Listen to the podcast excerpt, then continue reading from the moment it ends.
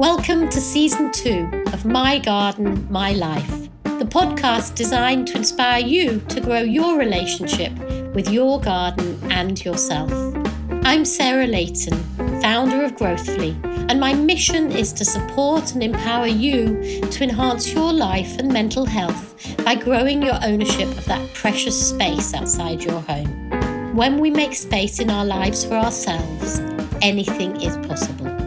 I want you to feel inspired and confident getting your hands in the soil, making the changes you want to your garden, and feeling the joy that comes with taking action out there. Your garden, balcony, window boxes, even, can literally change your life. And on that note, if you don't feel confident yet and would like a bit of support, you might like to know that I'm launching a new coaching program today to help you. It's called Grow with Your Garden and the details are on my website via the show notes.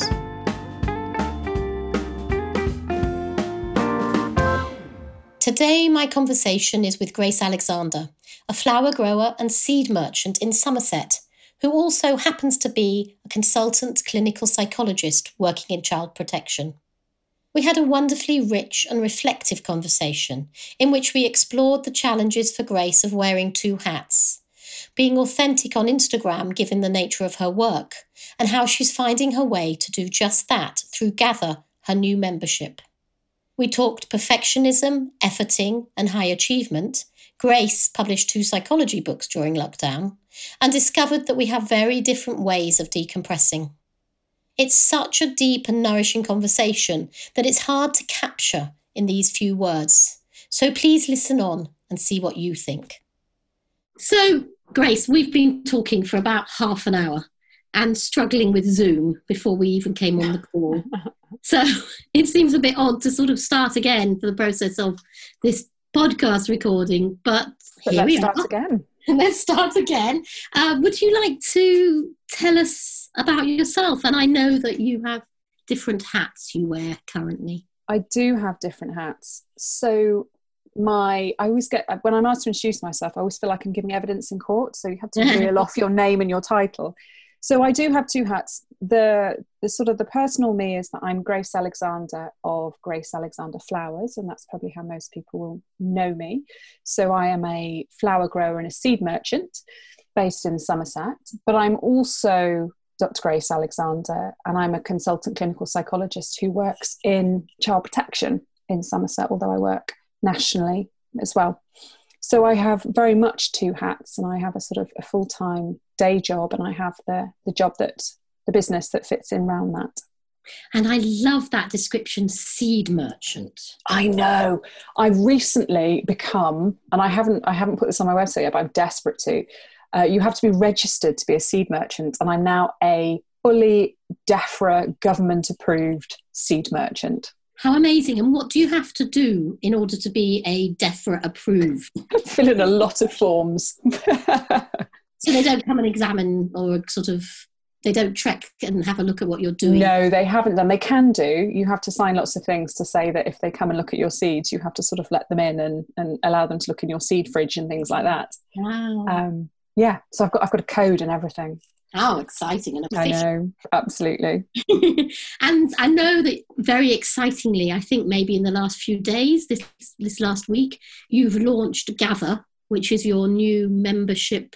Yes. So it, it, it, it's a mem- well, it, it's a it's a it's a membership really, but um, yes. Yeah, so it launched on Sunday night. So we're recording this on the Thursday. So we've been less, less than going less than a week. So this is just this is something that I've been thinking about for quite a while, and something that I think does mean that I'm wearing the two hats at the same time, which is the beauty and the gardening and all of the lovely stuff that goes with my flower business, but also something that I've been really mindful of is is how much pressure there is on all of us at the moment and we're both very active on Instagram. I love Instagram, but I think there is something about the perfection perfectionism, all that, and the pressure of all that. And so, Gather is a space where people can really just immerse themselves in some beauty. And I'm very clear it's not a course, you're not, you probably, you know, you'll learn things, but it's not a,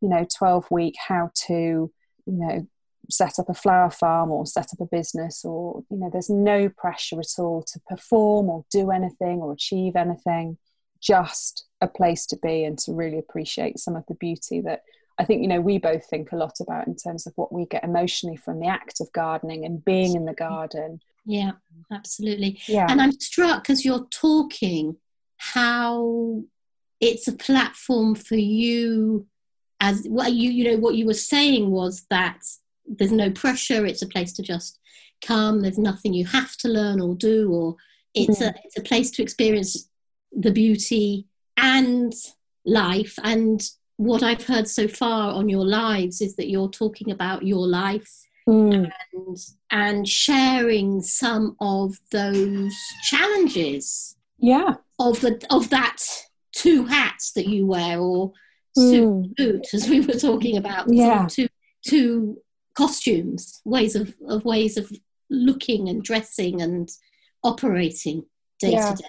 Yeah, and I think when I, in lockdown, although I, I continued to work throughout lockdown because child protection did not in any way abate mm-hmm. during um, all of that awful situation, I did I did experiment a little bit with with writing some books as a psychologist, and and the sort of the tagline to that side of things was I'm writing the books that I need to read. Yeah. So I was very much writing for myself and something that I'm really mindful of is that I have I have the potential most of the time it's just a reality it's not a potential to be incredibly self-critical and incredibly ambitious and incredibly hardworking and overworking and I find it really difficult to just stop and enjoy the beautiful garden that I've created mm. I find it very difficult to to just be in the moment and, and to be quite relaxed and engaged with what I'm doing because my mind's always on what am I doing next? What have I got to fit in? The to-do list, the you know, the pressure.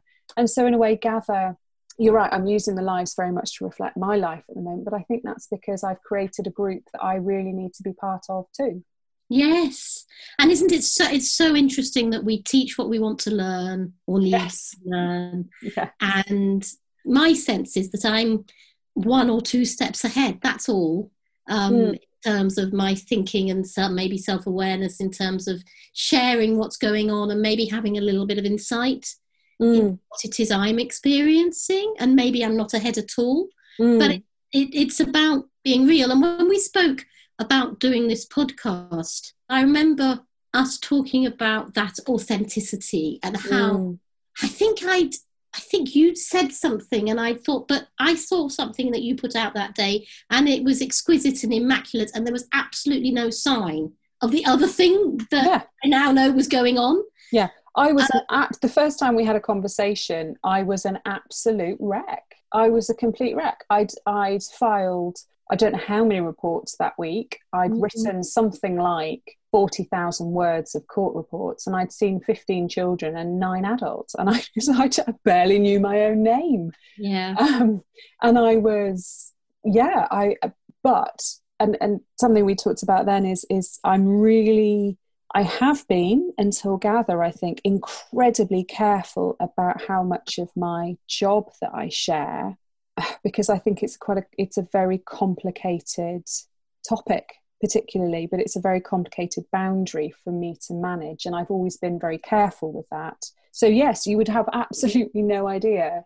from my you know beautiful cafe au lait dahlia or whatever the picture was exactly yeah that, you know that that was my my reality in, in that moment and had been for about 10 days actually and. I wonder what that experience is like when you're writing that post and you're choosing that image and you're putting aside all the emotion and the exhaustion and the full upness mm.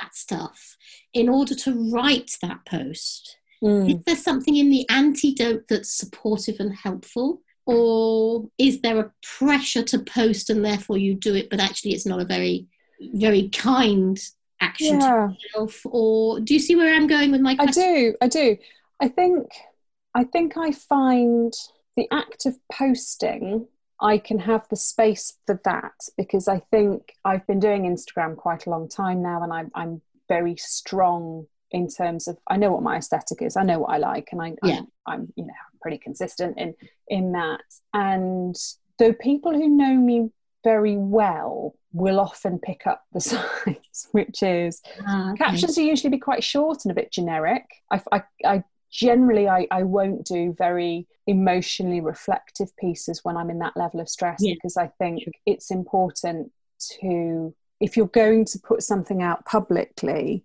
you need to make sure that comes from a place that's managed Yes. You know, I see, I work with a lot of, you know, children who are on TikTok, TikTok the whole time. And I, you know, I really think, oh, I hope you know what you're doing. Well, they mm. don't. But so I think I'm very clear in terms of my boundaries around that. So mm. I put out, but what, what I can't do when I'm that emotionally full up and got my head somewhere else is I can't engage with people.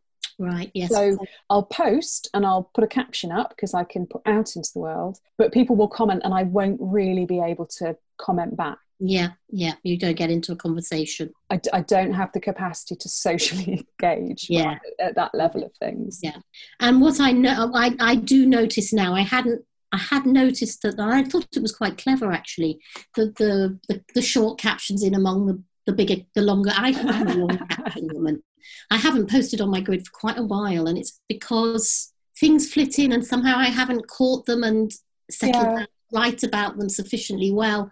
And then the moment passes, and I think, well, no, I don't want to write about that now. And then I haven't yeah. posted. And I haven't quite got the idea that maybe I'll post something short and mm. sweet. So I did sort of think that was a good idea. And now I hear that there's something else there as well. Mm. And, and in Gather, it feels like it's different.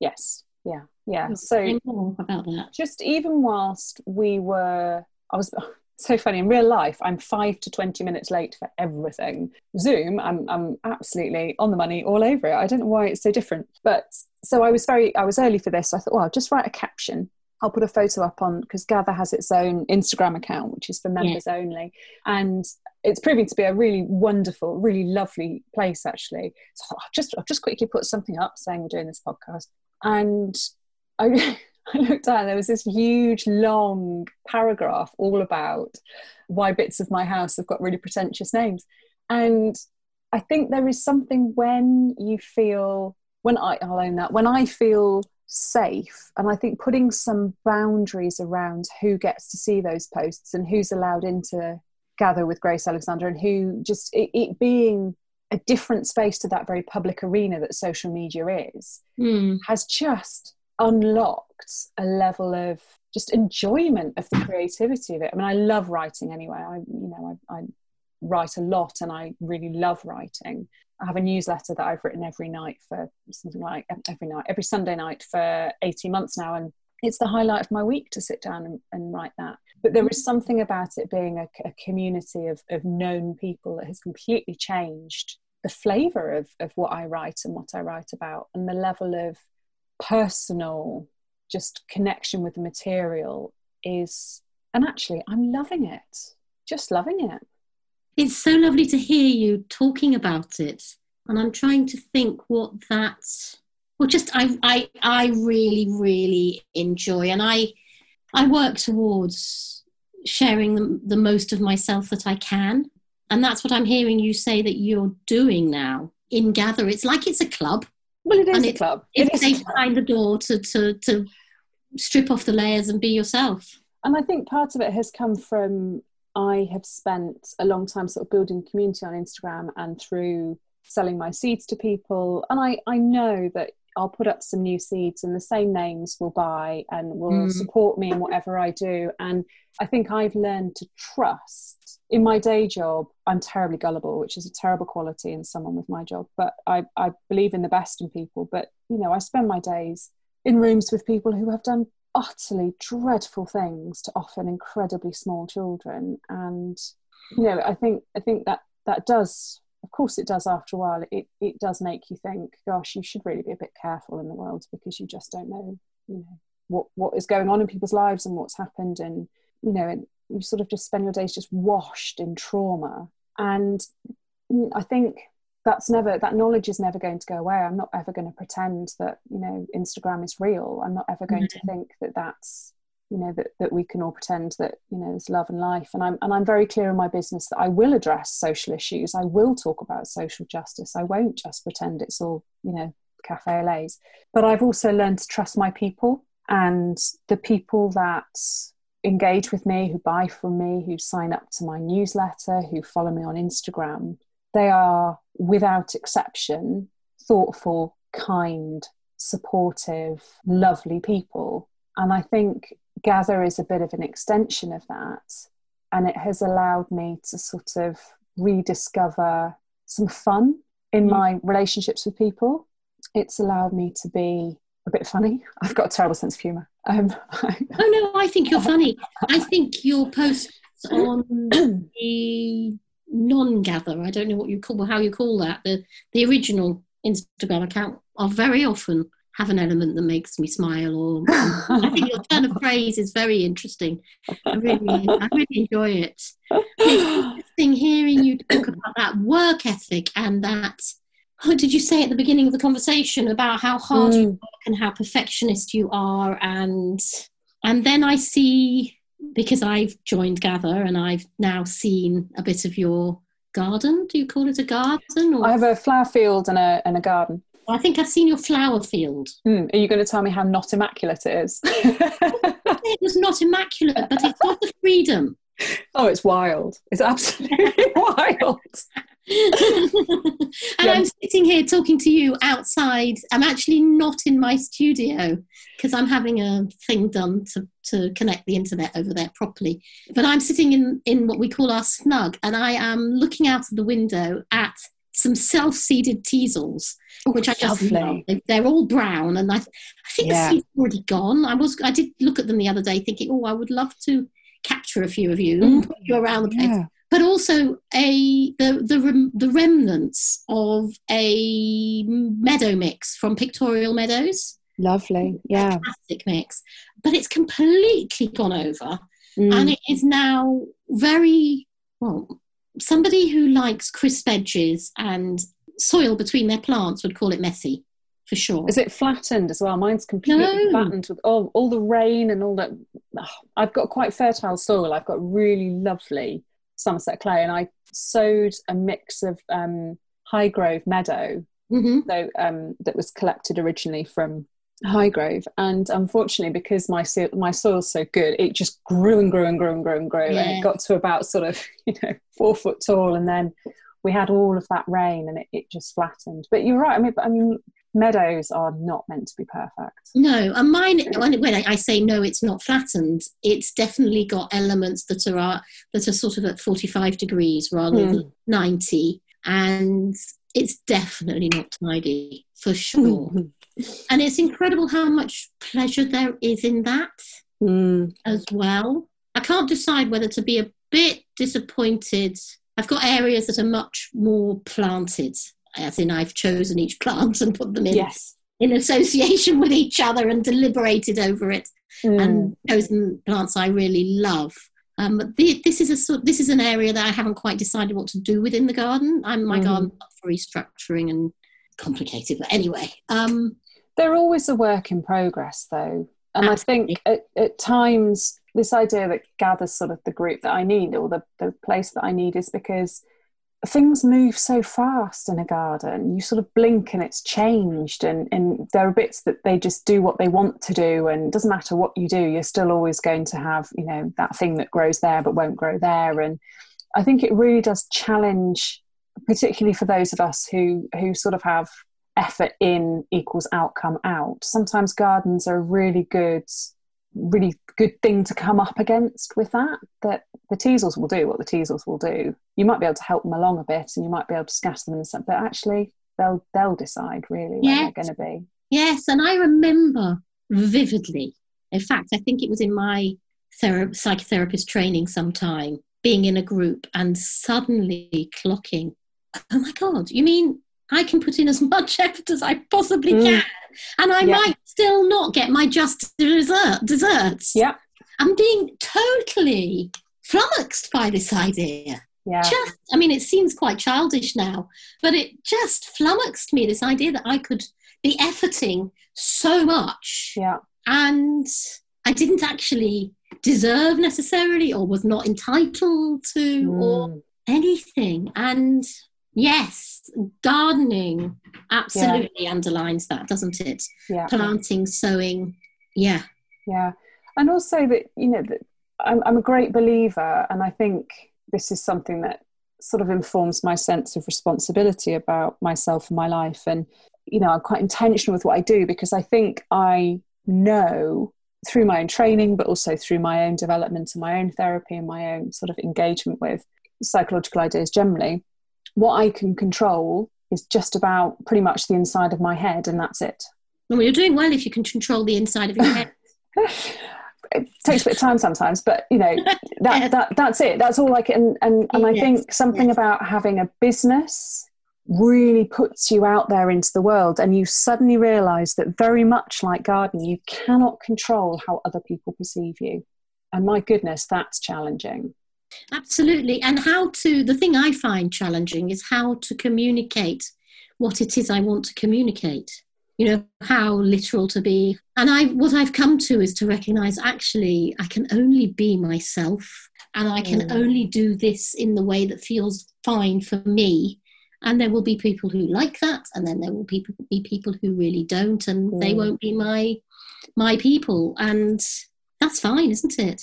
Yep. I mean i can say that i can say that and i can write that and i can hear that and i can you know i can yep totally i've i've said that you know you put myself out. There's going to be people who hate this, and that's good because it means you've got a strong brand, and it's it's great as an idea.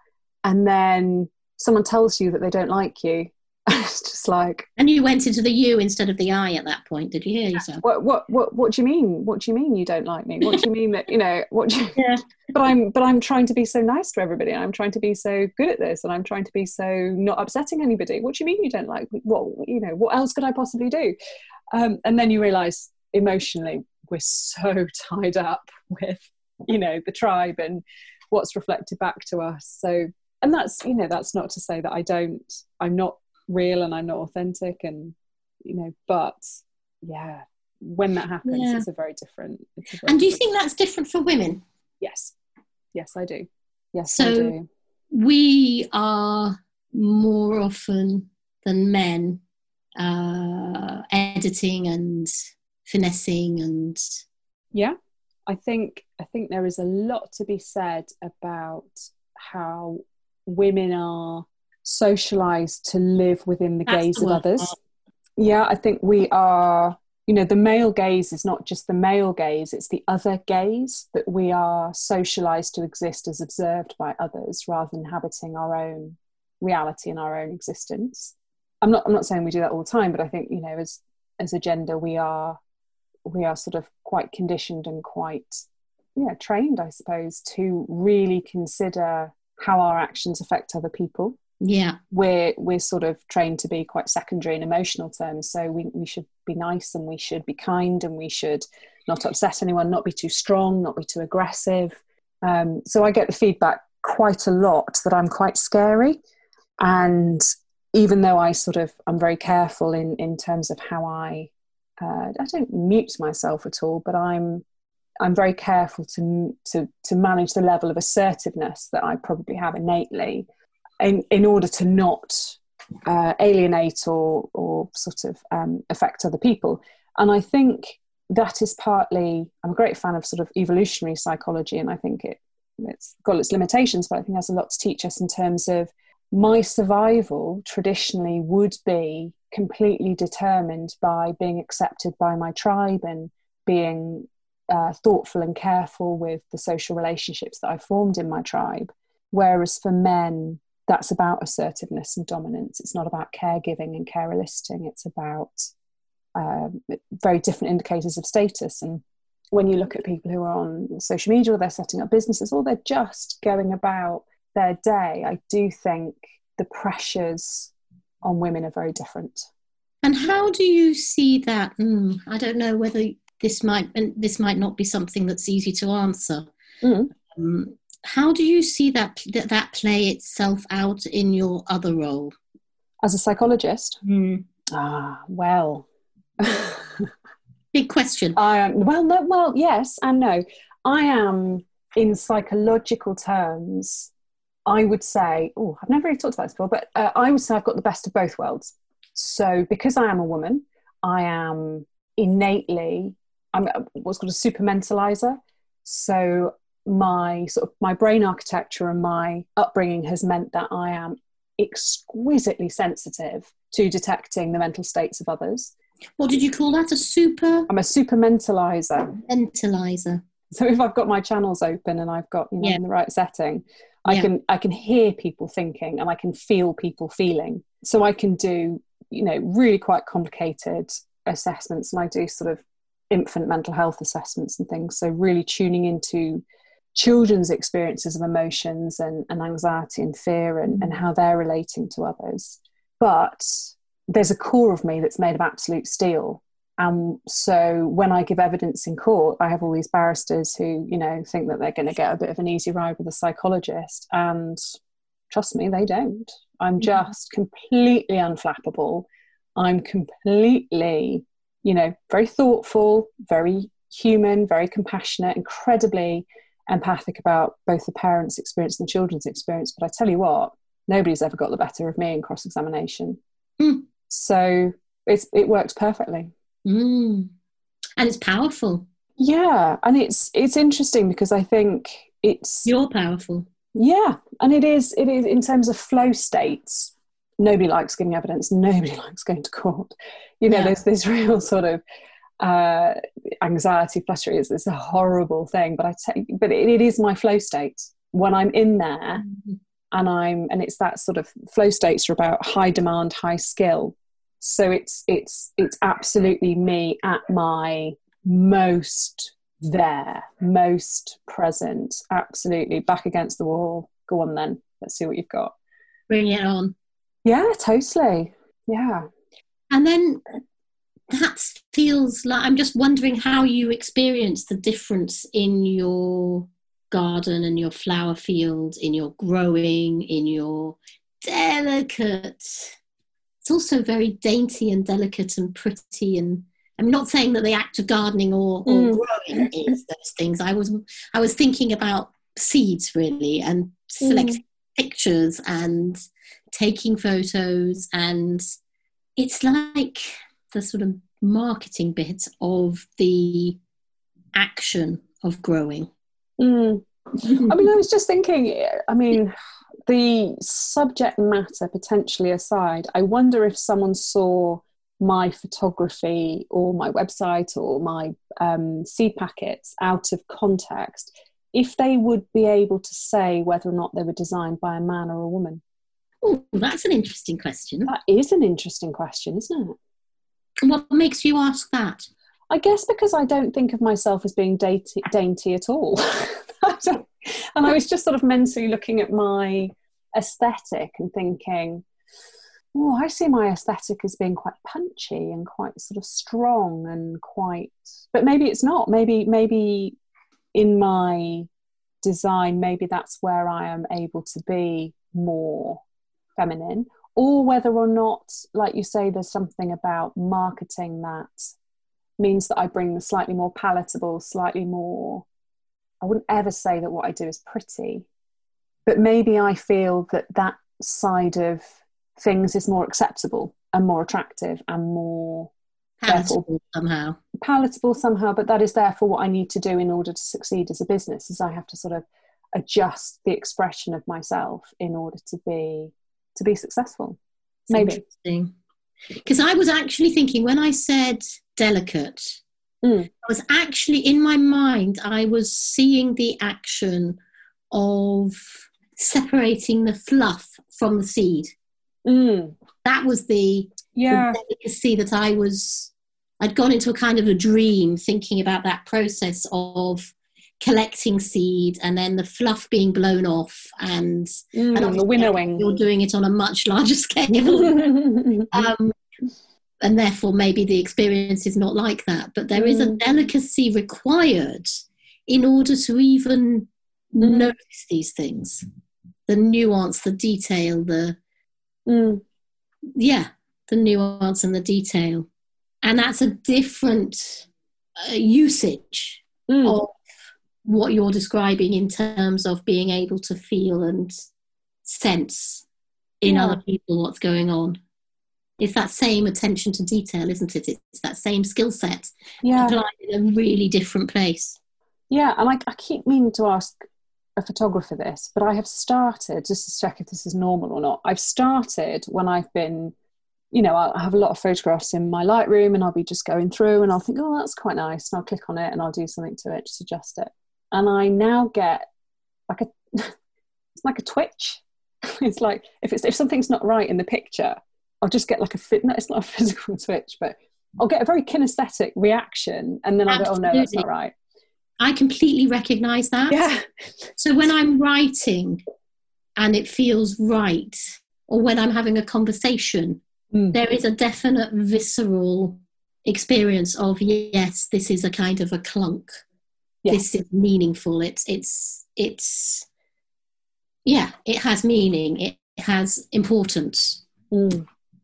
Is that the kind of thing you're talking about with your twitch? Yeah, and I think I think I it's it's sort it's almost a bit like synesthesia that idea that your senses sometimes cross wire a bit and i get it with people all the time i get mm. it with um, and funny enough i've always had it with interiors i can walk in and i can know if something feels right or if something makes me twitch a bit mm.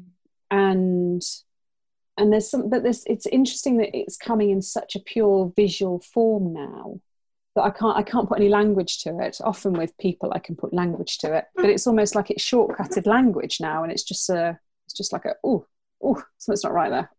And I sometimes yeah. I look at the photo and I can't work out what it is that's making me twitch. I just know not. that it's it's not you know. But if I'm super busy, I'll post it anyway. oh well, that's nice, isn't it? Because that's not the that's the that's the lack of perfection, which we're all sort of well, I don't know about you, but I'm really trying not to be a perfectionist because it makes life so difficult. oh my goodness, yes, yes, it does. Yeah. yeah.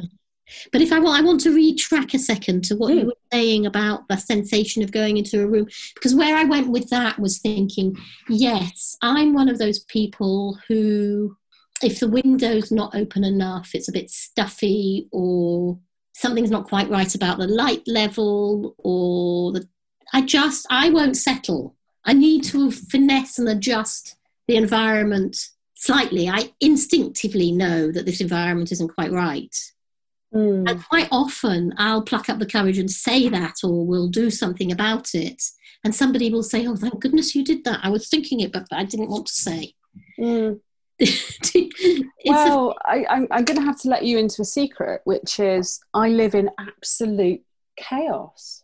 I live in I have a beautiful house, a tiny, tiny, tiny, tiny cottage. Um, I have a husband and I have three dogs and I have a full time job and a side business and I have, and I tell you what, I just housework doesn't even get a look in. I'm not talking about housework though. Mm. But I mean, but my environment is very often not conducive to peaceful. I, I know exactly what you're talking about, and I know I, I, I know that sense of something. You know, you, you just need to adjust. But actually, I think I have a hope that one day in the future I will give myself permission to give that enough time and space because I think that is a sign of self respect in a lot of ways and self care. And that was where I was going actually. What I was thinking was that sounds to me like it might well be a function of a full time job, yeah. a side business, um, a tendency to just write a couple of books because we're in lockdown. Yeah. yeah. yeah, I wouldn't have a tidy house either um, if I didn't have some help and and did all that stuff. But I think something I'm quite good at, and I don't have to live with me, so you know I can say this is I'm quite good at. I call it perspective. I think anyone who knows me would argue that I have any perspective whatsoever. and I always say, I always say to my husband, "I'm so laid back," and he just chokes into his coffee but actually i do believe that i am quite laid back because i'm able to say is that essential right now does that matter right now yes. No, then then just doesn't matter doesn't matter I'm, I'm not, not, sure I'd call that laid back. I think I'd call that able to distinguish between what matters, what's urgent and what's important, and yeah, do what is needed with the amount of time that you've got available. Yeah, yeah. I'll I'll feed that back to him. He'll appreciate your understanding. Oh, he's not laid back either. Can I just say he's he is yeah he's just a version of me in a slightly different body.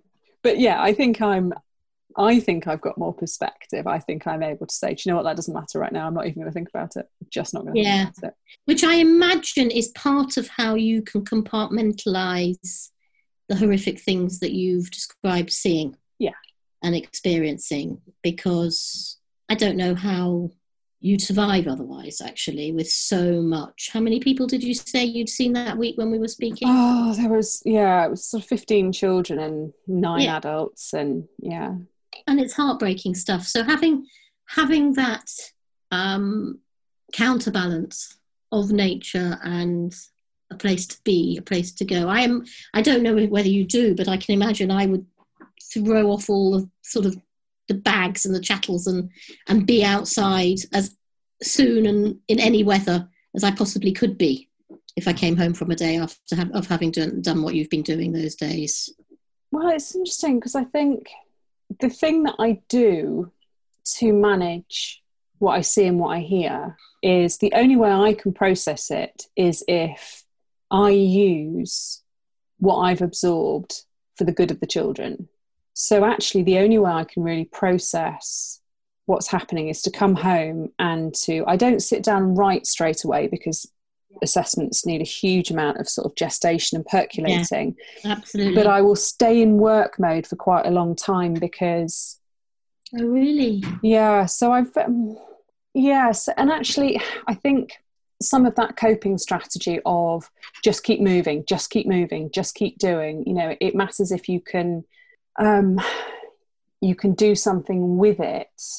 And I do sometimes, I think about mm-hmm. this is a horrible word, but exploitation. So I think the thing that is absolutely hardest about my job is that my job is to go in. I never, ever, ever am not truthful about what I do and who I am and what my role is. But because of who I am, people trust me. And then very often I will go to court and I will say, I'm so sorry. Just this you can't you know you can't do this with this child now. You can't they've got to go and live somewhere else. And that's one of the hardest things to ever do to another human being. I mean it is just that is the hardest thing about my job. Mm-hmm. it's not seeing the pain of the children. It's not hearing the stories of what's happened. It's being the person that takes responsibility for that life changing decision. And actually i think in those moments i never come home and just go and sit in the garden ever and I think something that I find really hard is just allowing something to be what it is because I think I've coped for so long through action. And in, when I say engagement, I mean doing something about something. And the garden is very different. sort of going back to what we were talking about earlier, is, is the garden doesn't always allow you to be in control or to intervene or to save or to, you know, to to even just have any influence on lots of bits of things. So, yeah. So interesting because I don't do anything. I have not ever worked in a in a way that sounds as I don't know intense and responsible. And mm. I have worked as a therapist, and I have heard some really mm. difficult things. But it's been from adults to you know I'm an adult mm. therapist. And what I know that I find my garden really helpful for is to override my head. So it's interesting because I think we're very different in the way that we do this. But mm. sometimes when I don't, I know that I'm not right in terms of how I'm feeling. Something feels off, and yet I can't quite get to it. Mm. Going outside, being in the garden, grounding, connecting with nature I will find myself furious or crying or something that's pent up mm. will express itself in a way that it wouldn't have done if I hadn't gone and made contact with nature. So I was imagining that you might find yourself doing the same thing. And I think it's really interesting how different that is. I think maybe one day it will be like that. And I think I am acutely aware that one of the books I wrote in lockdown, I talked about how you do something is how you do everything. Yeah. And trust me, I can I can garden in a stressful, compulsive, overachieving. Yeah. I go out there and I, all I see is jobs to do and not enough time to do it in. And I think where I am at the moment, it has been like that for quite a while, that I just have not had time. I wouldn't say I haven't had time to emotionally process things, but I certainly haven't had I haven't had the ability to step outside of myself in order to garden and to be in my garden in the way that I believe my garden deserves. And I deserve. That you deserve. Yeah. yeah. And I'm that's definitely a process and it's you know, I, I, get glimpses of it every so often. And very often, actually, when other people come to the flower field and we have a pizza oven and we have, you know, parties and family and things like that. And when I can see it through someone else's eyes, I suddenly have this jolting moment of, oh my God, it is so beautiful. Mm. And then you know, the next day, we've put the tent down and we've, you know, folded up the you know chairs and stuff and suddenly it's back to oh god there's bindweed in the beech hedge oh god you know and it's so yeah Mm. There must be a lovely metaphor in that bindweed in the in the beech hedge. Mm. I had to crop it out of the Instagram live this morning though. I knew exactly where it was. I was trying to angle the camera around it, but, you know. so even with the sort of move towards being able to share more, not yet. I know there's a patch of um, down the back where we've had some peonies and a bit of a meadow. We're going to put a fruit cage up and uh, I keep thinking I, I, want to film that and I want to make a little video about preparing soil and we've got some compost to put down. I think God, I must I must do the path first because the path is just thistles. So um, yeah, I mean, there's real and there's there's real, isn't there? There is, and it's interesting to think how you know to wonder how how real an audience wants wants you to be, mm. wants to be. I was I was watching. I think it was a Laetitia Maklouf. Do you know mm. Laetitia? Yeah, yeah, absolutely. Yeah. yeah. Um, she did a piece recently on bindweed in her garden. Mm. She, you know, how she gardens in was it five minutes or fifteen minutes? I think it's. 15. I think it's five. Oh, you think it's five? five? I thought it was fifteen. But oh, anyway, well. she must have dashed out, grabbed some bindweed, mm. um, and and and and dashed in again. But uh, I really enjoy the, the imperfection, mm. and yes, I I find it harder I, am getting better at sharing mm. the bits that don't look so good. But I think it's and interesting. I'm going grey. I've allowed myself to go grey, which is a. but it's a decision. I mean, it's interesting because I've dyed my hair since my th- late twenties, early thirties. Yeah. And I've been tussling with the idea for a couple of years. And shall I stop? It takes so mm. much time and it's expensive. And uh, and then lockdown happened, and I thought, okay, well, here's my chance. This is it. And I don't really notice it until I'm walking along the street and someone says, Oh, look at you, which happened to me this morning. And I'm looking at what I'm wearing and I'm looking at the dog and I'm thinking, okay, well, what is it she's looking at? Yeah.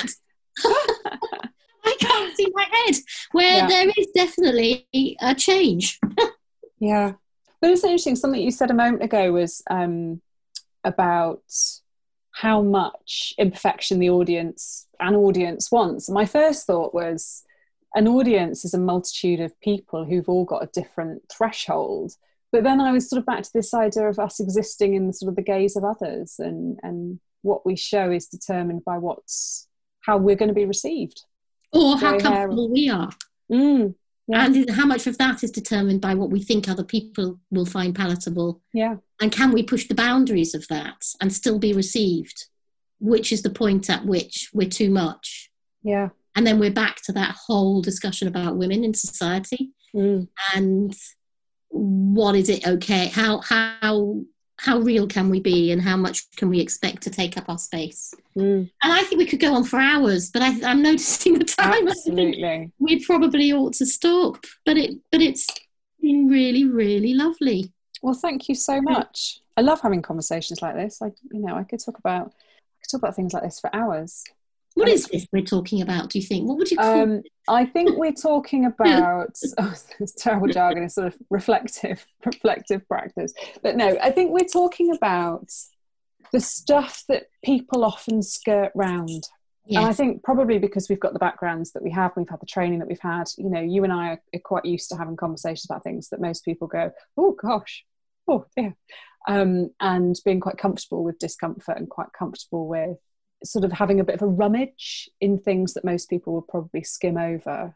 Yes. And sitting with that and just going, oh, that bit. What's what? Let's have a bit of a look at that bit, and, and Let's what's pull- that link pull to that that bit? Yeah. So, and I think you know, there's a real, and it might be a product of sort of where I'm at in terms of my personal and professional lives that I'm thinking a lot about gender issues and social issues and my Mhm. responsibilities and so it's really lovely i guess for me to have an opportunity to talk to someone who's able to and, and willing and comfortable with tying all of those things together about you know not just my business and my job but women in society and how we're perceived and, and how we feed into those perceptions and so yeah so i would say it's a conversation about the big stuff and the small stuff and how they all fit together Yeah, absolutely.